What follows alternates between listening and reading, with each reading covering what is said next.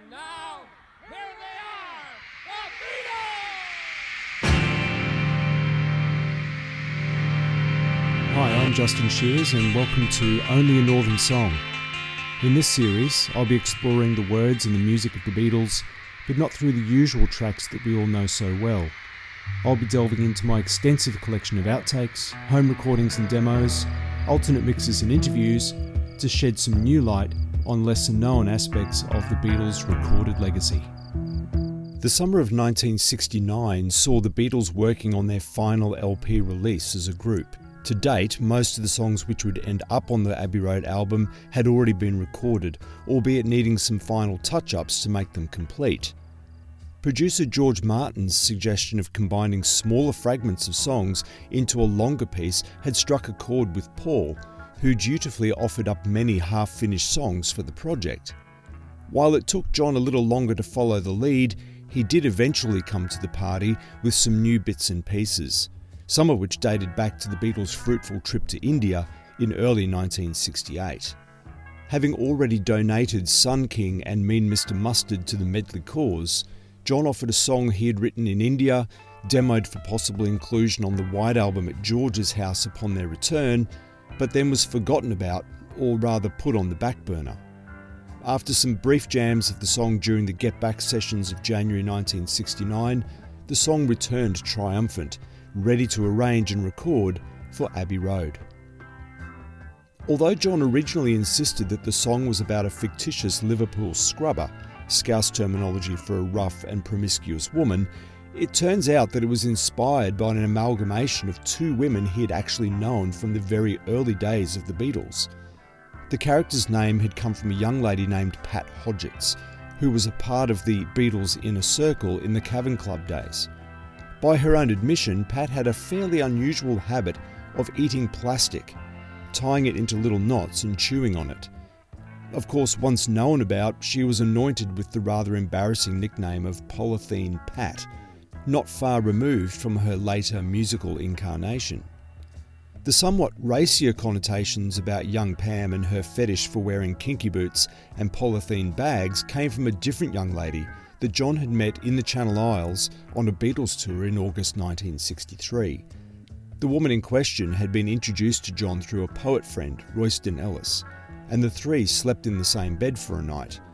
She enjoyed to dress up in polythene for some of her more amorous occasions, which John found interesting. Whether anything amorous happened between the three is unclear, but it certainly provided John with a muse five years later. From Mean Mr. Mustard straight to Polythene Pam, who turned out to be Mean Mr. Mustard's sister. And this is uh, sort of getting back into your actual rock and roll again, isn't it? Yeah, it's a bit like everything in a way, sort of not fade away and some, uh, you know, summertime blues and everything. That's another half a song I wrote in India, you know, about a kinky girl in a polythene bag. And... well, it was the pre-bagism days, oh, yeah, yeah, yes, yes. Well, polythene bags is See-through polythene bag, yeah, right. That's what she wears, you know. See it in drag in a polythene bag. I've noticed a couple of the songs also uh, linked together with some of the characters. Oh yeah, well that was just luck, you know. I mean, the, the bit my contribution to it is uh, polythene Pam and here uh, Sun King and Mr. Mustard, so we just juggled them about till it made vague sense. And in polythene Pam, I mean Mr. Mustard, I said his, sister Pam, and originally he said his sister Shirley in the lyrics, so I changed it to Pam and make make it sound like it had something to do with it. Well, you should see Pam. She's so good looking, but she looks like a man. Well, you should see it intact, just in the polythene bag. Yes, you should see Polythene Pam. See Polythene Pam. Get a dose of it and kill. She's kill a killer when she's dressed to the hilt. Well, you may little upset, but she's a nice lass of bed. Yes, you can say she was attractively built. Say she was attractively built. See Polythene Pam. So good looking, but she looks like a man. It and try it, just in a polythene bag. Yes, you should see Polythene Pam. See Polythene Pam. Get a dose of it and Jack can kill. She's kill a diller when she's dressed to the hill. But she I'm the kind of the girl that makes the news of the world. Yes, you could say she was attractively built. Oh.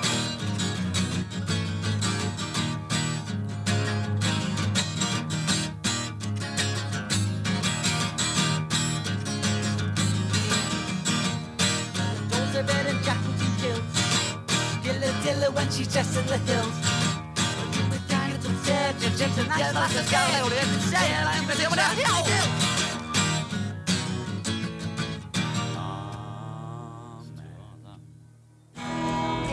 And you should see Polythene Pam.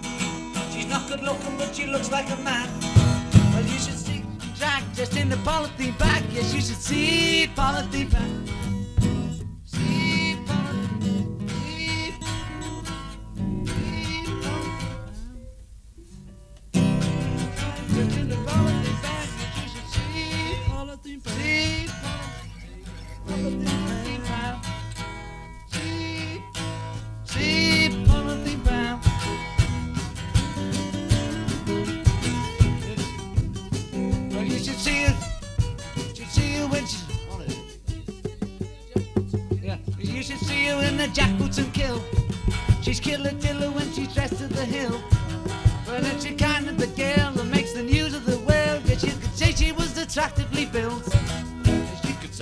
Built.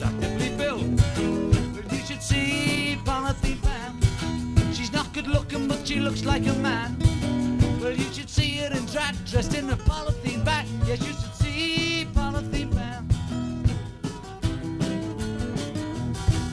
You should see her in the dress. Oh, no, you should see her when she's dressed to the hilt. She's killer diller in a jackboots and kilt. Well, she's the kind of the girl that makes the news she was attractively built. Say she was attractively built. I'll say she was attractively built, I'll say. Two early versions of Polythene Pam. The first from the Esher demos for the White Album in May 1968, and an attempt to resurrect the song during the Get Back sessions on the 24th of January 1969. With John now on board with the idea of joining fragments of half finished songs together, the song that the Beatles chose to attach Polythene Pam to was another of Paul's, and like Polythene Pam, was inspired by a real person and real events.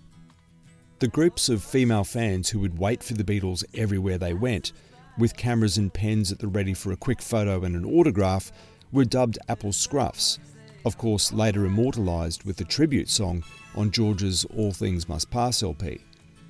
One of these groups of girls took things a little further and would routinely break into Paul's house in Cavendish Avenue and steal little mementos from inside. One such apple scruff was Diane Ashley, who, as the song title suggests, scaled a ladder found in Paul's backyard and climbed in through a slightly open bathroom window, promptly running to the front door to let her accomplices into the house. Diane was actually later befriended by Paul. She also used to walk his dog Martha for him. He asked her if she could retrieve from the other girls some of the personal items that had been stolen from his house over time, which she was able to do. Diane was rewarded with a job as a tea girl at Apple and rose to working in the promotions department. uh, came in through the bathroom window is very good song of Paul's with good lyrics. I don't. It's really hard to explain what they're about. Anyway, It was when Paul and I went to America to publicise Apple about two years ago to announce the opening. And we were just in the, the flat we were staying in, and he just came out with that line, you know, just came into the bathroom window. So he'd had it for years, so he he eventually finished it. Um, she came in through the bathroom window, um, and she certainly did. As for some of the more cryptic lyrics, Paul and Linda encountered a New York taxi driver one day whose name was Eugene Quits, which Paul immediately injected into the line, and so I quit the police department. More subtle was a reference to Paul's neighbours, who would call him when he was out or away if they noticed or suspected people were in his house. Hence, Sundays on the phone to Monday, Tuesdays on the phone to me. Oh yeah. Okay, one, two, three, four.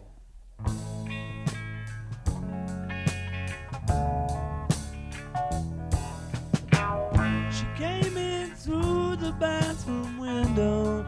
We had, it was we had it stopping. we didn't the first one. Well, we'll just let's just play it through a couple of times. This one. One, two, three, four. Música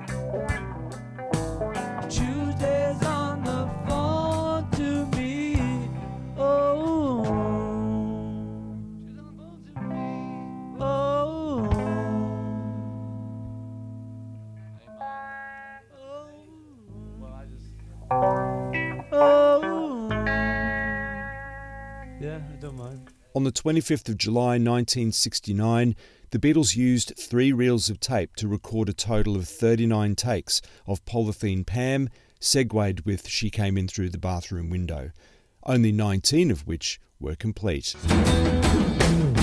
Oh, sorry, I fucked it.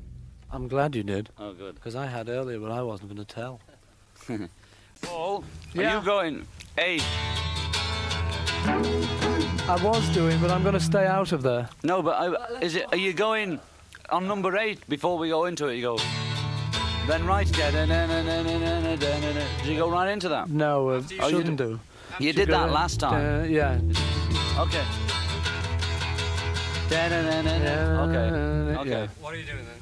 When he says so, eight, the start down, down, or you're going to carry on with? One, two. You're, you're leaving a pause. Yes. Does it be played? Hello. Hello. Word in your ear. Okay. If you don't do so much to start off with, because you blow it all, you know, you know what I mean? You give away all your your best bits. What are you doing at the beginning? Who? Dun, dun, dun.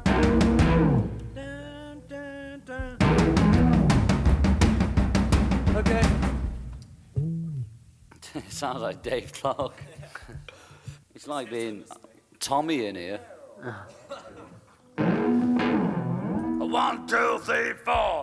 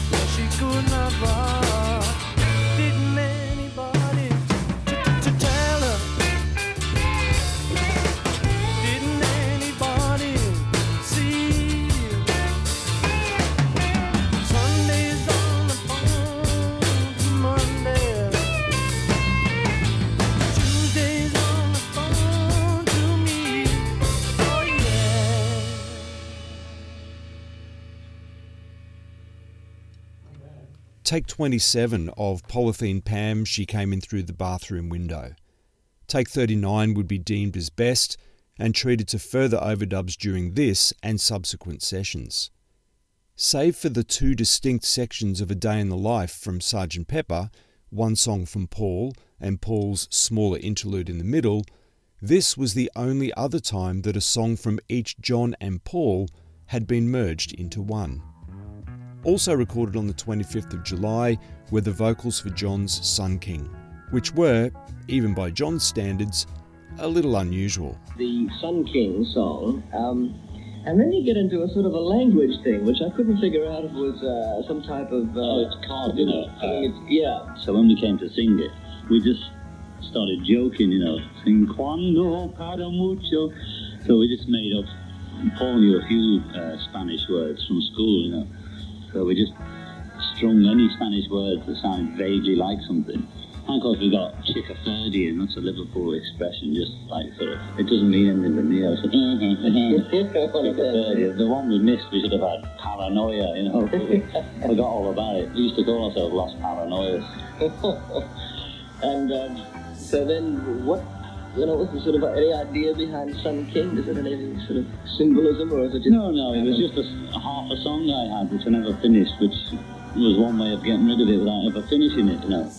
And it was sort of, you know, the song, the sort of medley went, and then we sort of wanted a change of atmosphere. So, and here comes the Sun King, you know, why not? And here he comes, and everybody's happy, and Quando para mucho, etc., etc. Paranoia. Yeah, we might get a hit with that in those countries, you know, if they take it off separate. could, get, could, be, could be a smash in Brazil. Yeah, right. The Sun King. And cake and eat it is another nice, nice line too. Because they have that in Spanish, cake and or something. They always have cake and eat it. Quando para mucho mi amore de felice corazón.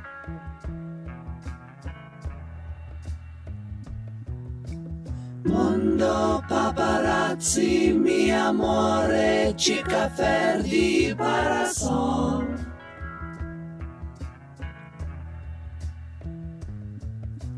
Questo tanto mucho che.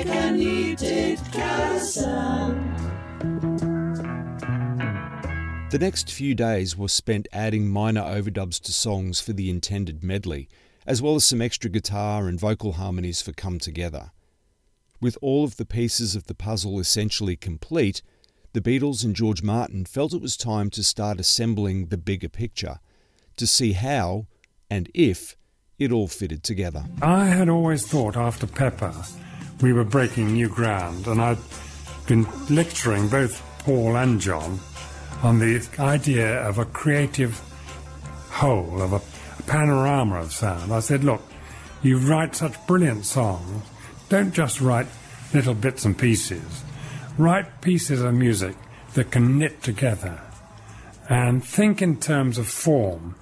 If you're a classical writer, your, a symphony is in sonata form. You have a first subject and a second subject, and you not only state them, and they're great tunes, but you also weave them into each other, and you put them into different keys, bring them back, or bring back little motifs, and you can create a long piece of music. And Paul was interested in this. I was getting into a lot of musical ideas and kind of the the uh, the medley thing on the second side. I was very up on doing that and very sort of excited about doing that stuff. So we started work, and they had great material to work with. And, well, it gradually evolved. And we were able to make this piece of music that lasted quite a few minutes on for one side of the record. And John said, No, count me out. I'm a rocker. You know, I, I like writing a piece of music that lasts for two and a half minutes. I don't want to have something that lasts half an hour. I never like that sort of whatever pop opera on the other side. Yeah, I think it's junk because it was just bits of song thrown together. You know. In the late evening of Wednesday, the 30th of July 1969, after a day of overdubs, reduction mixes, and rough stereo mixing, a trial edit of the proposed medley was assembled. Given the working title of The Long One, a rough stereo mix of the songs as they currently stood, cross faded to meld one track into the other, was created. The idea being to determine whether the order was right, decide on what other overdubs, edits, or changes might be needed, and generally get a holistic feel for the project. Get comfy, Beetle people. I'll be back in about 15 minutes. And make sure you listen out for some interesting variations on the medley we all know and love.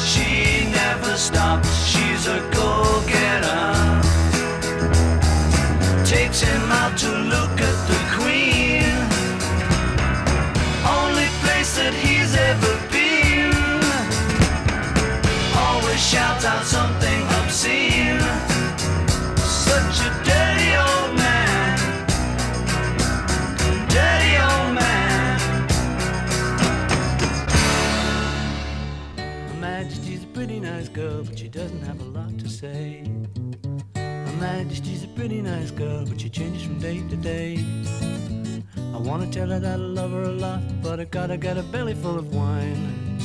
My Majesty's a pretty nice girl, someday I'm gonna make her mine, oh yeah, someday I'm gonna make her mine.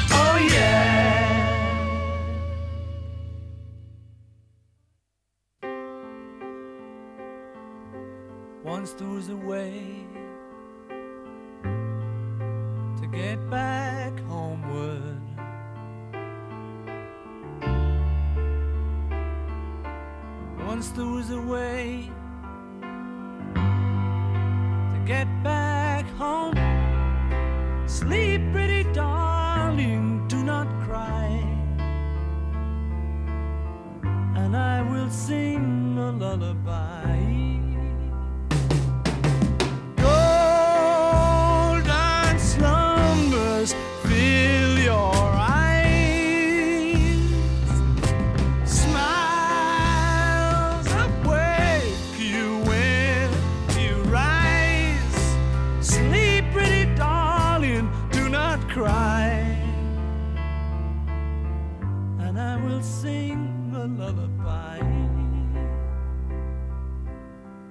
there was a way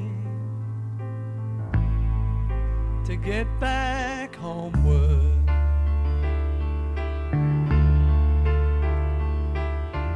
Once there was a way.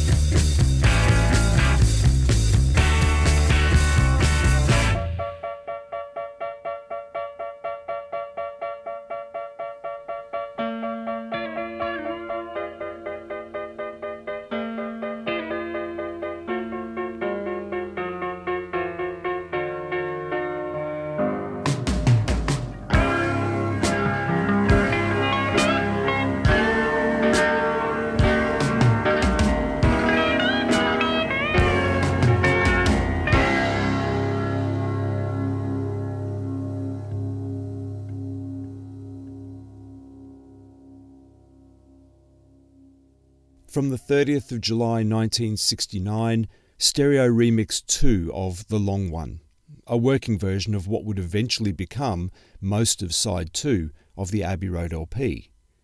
Whilst immediately recognisable in terms of the recordings in their relative order, there are also some noticeable differences in the mixes and the placement of instruments and vocals, and orchestral overdubs for a couple of tracks were still a way off at this point. One peculiarity is the transition from You Never Give Me Your Money into Sun King, which at this juncture was a simple sustained organ chord. This would, of course, be changed to a more atmospheric segue thanks to the tape loop of crickets, trickling water, and meditative bells prepared by Paul. But the obvious standout like a sore thumb difference is the inclusion of Her Majesty between Mean Mr. Mustard and Polythene Pam. The Beatles and George Martin would amend this two weeks later and inadvertently create one of the most recognisable moments in the final LP mix. Well, that's it for this episode. Join us next time as the Beatles put the finishing touches to the Abbey Road album. Until next time.